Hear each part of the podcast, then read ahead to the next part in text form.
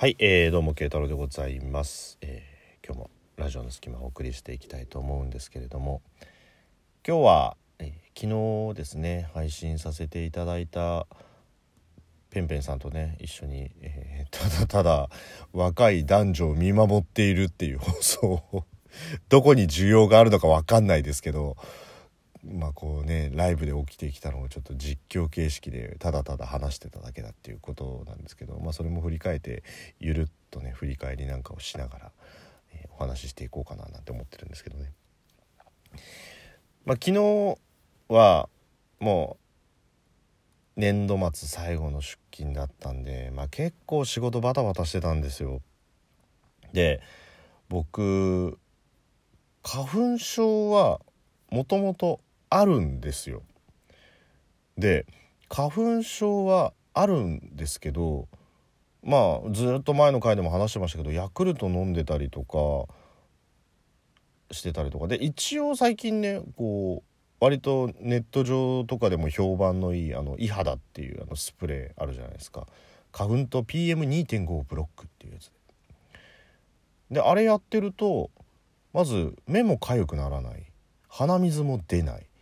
であのアレルギー反応出てる時ってこう喉がこうイガイガする痛いみたいな感じが出たりとかするじゃないですか。それも出ないっていうところで。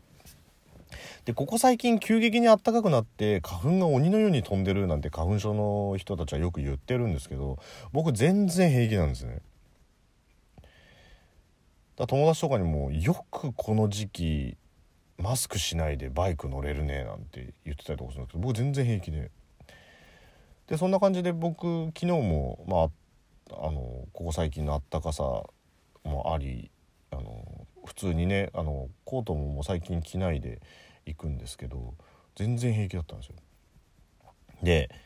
社内に着いてから、まあ、年度末最後の出勤っていうところなのでやっぱりこう組織も若干変更になったりとかねあとよくある移動ですねあのどこか行っちゃう転勤しちゃうとかっていうのもあったりとかしてだから今まで本社にいた人が転勤でいなくなったりとかっていうのも含めてこう座席のレイアウト変更っていうのをするんですよ。であのうちの会社その何て言うんですかパソコンとかの配線とか電気関係とか大きいものは業者入れてやるんですけど自分のデスク周りのものだけは自分たちで新しいところに行くんですよ。だからまず最初にこう空きデスクをいくつか作ってそこに、えー転勤とかする人がね、えー転勤するまでそこに一時避難場所としてデスクを作り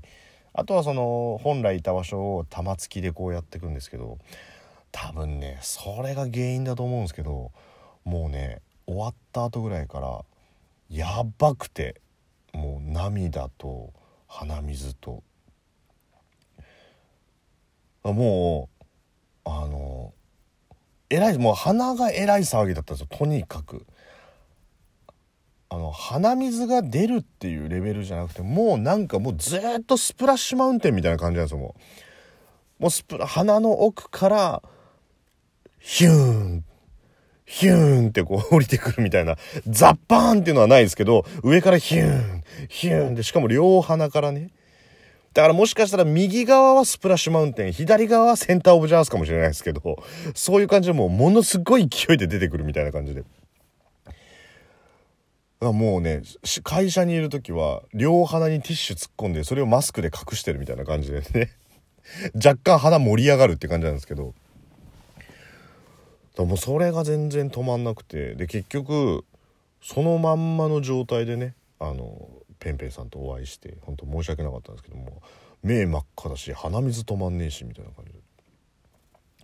でまあ鼻水止まんないけどとりあえずはねあの行きましょうかってお店行ったんですけどでここでちょっと思ったのがあのまあ飲食店ってこういろんなお店があるじゃないですか。で、えーただただこう回転させればいいっていうようなお店もあったりすればある程度のこの何て言うんですかテーマ性とか、えーを持たせてるとかあと目玉を持たせてるお店とかもあると思うんですよ。で僕らが行ったその、まあ、居酒屋的なところなんですけどもうやっぱりテーマ性のあるというか目玉があるお店だったんですよ。で魚をメインに扱ってるお店だったんですけどで、えー、席座るじゃないですかまあこうお姉さんがこちらどうぞって案内してもらって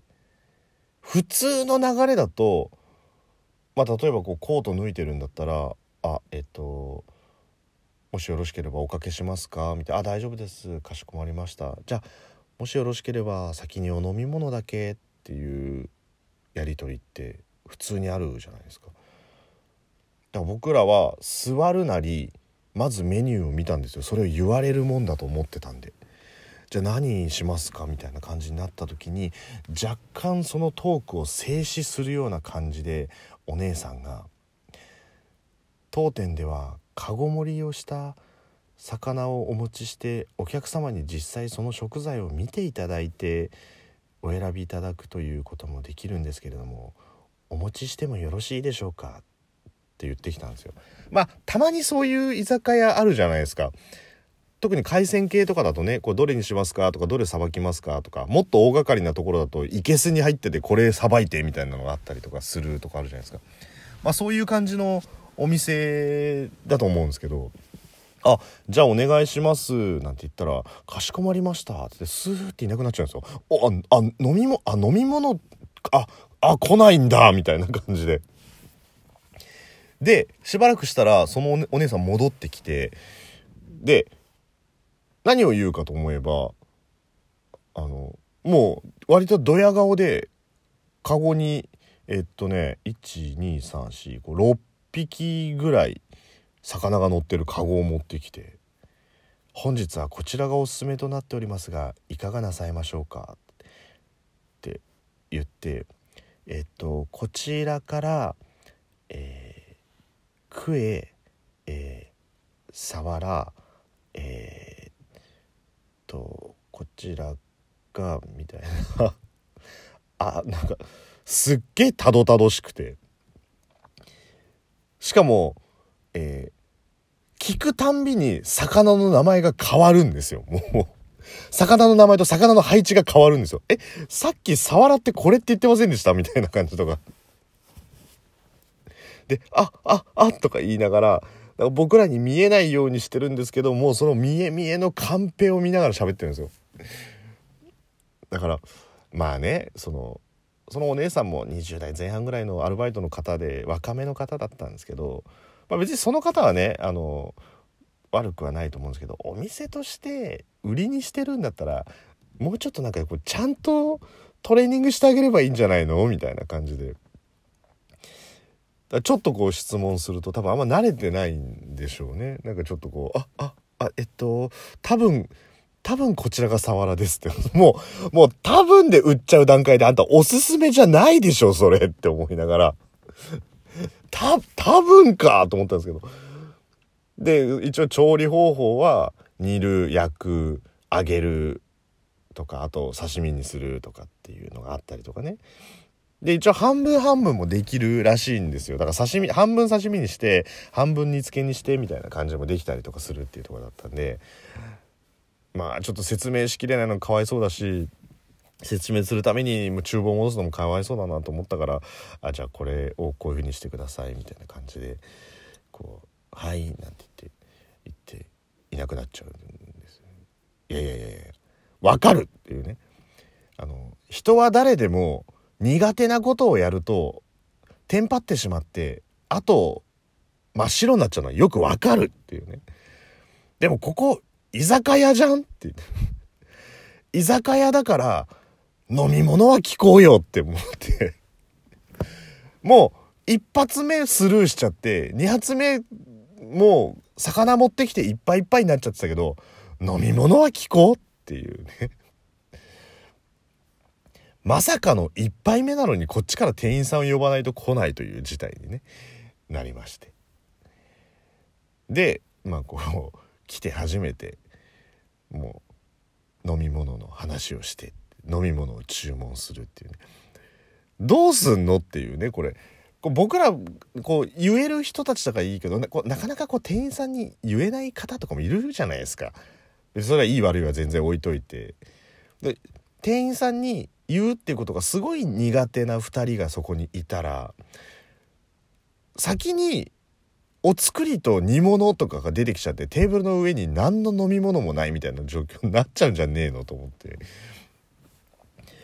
でまあ結局持ってきたんですけどなんかねえっ、ー、とすごい長細いお椀に蓋がしてあるみたいな塗り物の入れ物があるんですよ。本当にあのグラスのちっちゃいやつみたいなお椀なんでこうあの塗りがしてあるんで中見えないんですけどで結局次また若い男の子が何も言わずに飲み物をポンポンって置いてそれをポンポンって置いていなくなってくんですよ。でお通しだと普通小鉢とかじゃないですか。これなんだよと思ってパカッて開けたらなんかこう芋が入ってるお吸い物みたいな感じでねこれはお通しなのか？とか思いながらまあ多分お通しだったんでしょうけどもうなんかね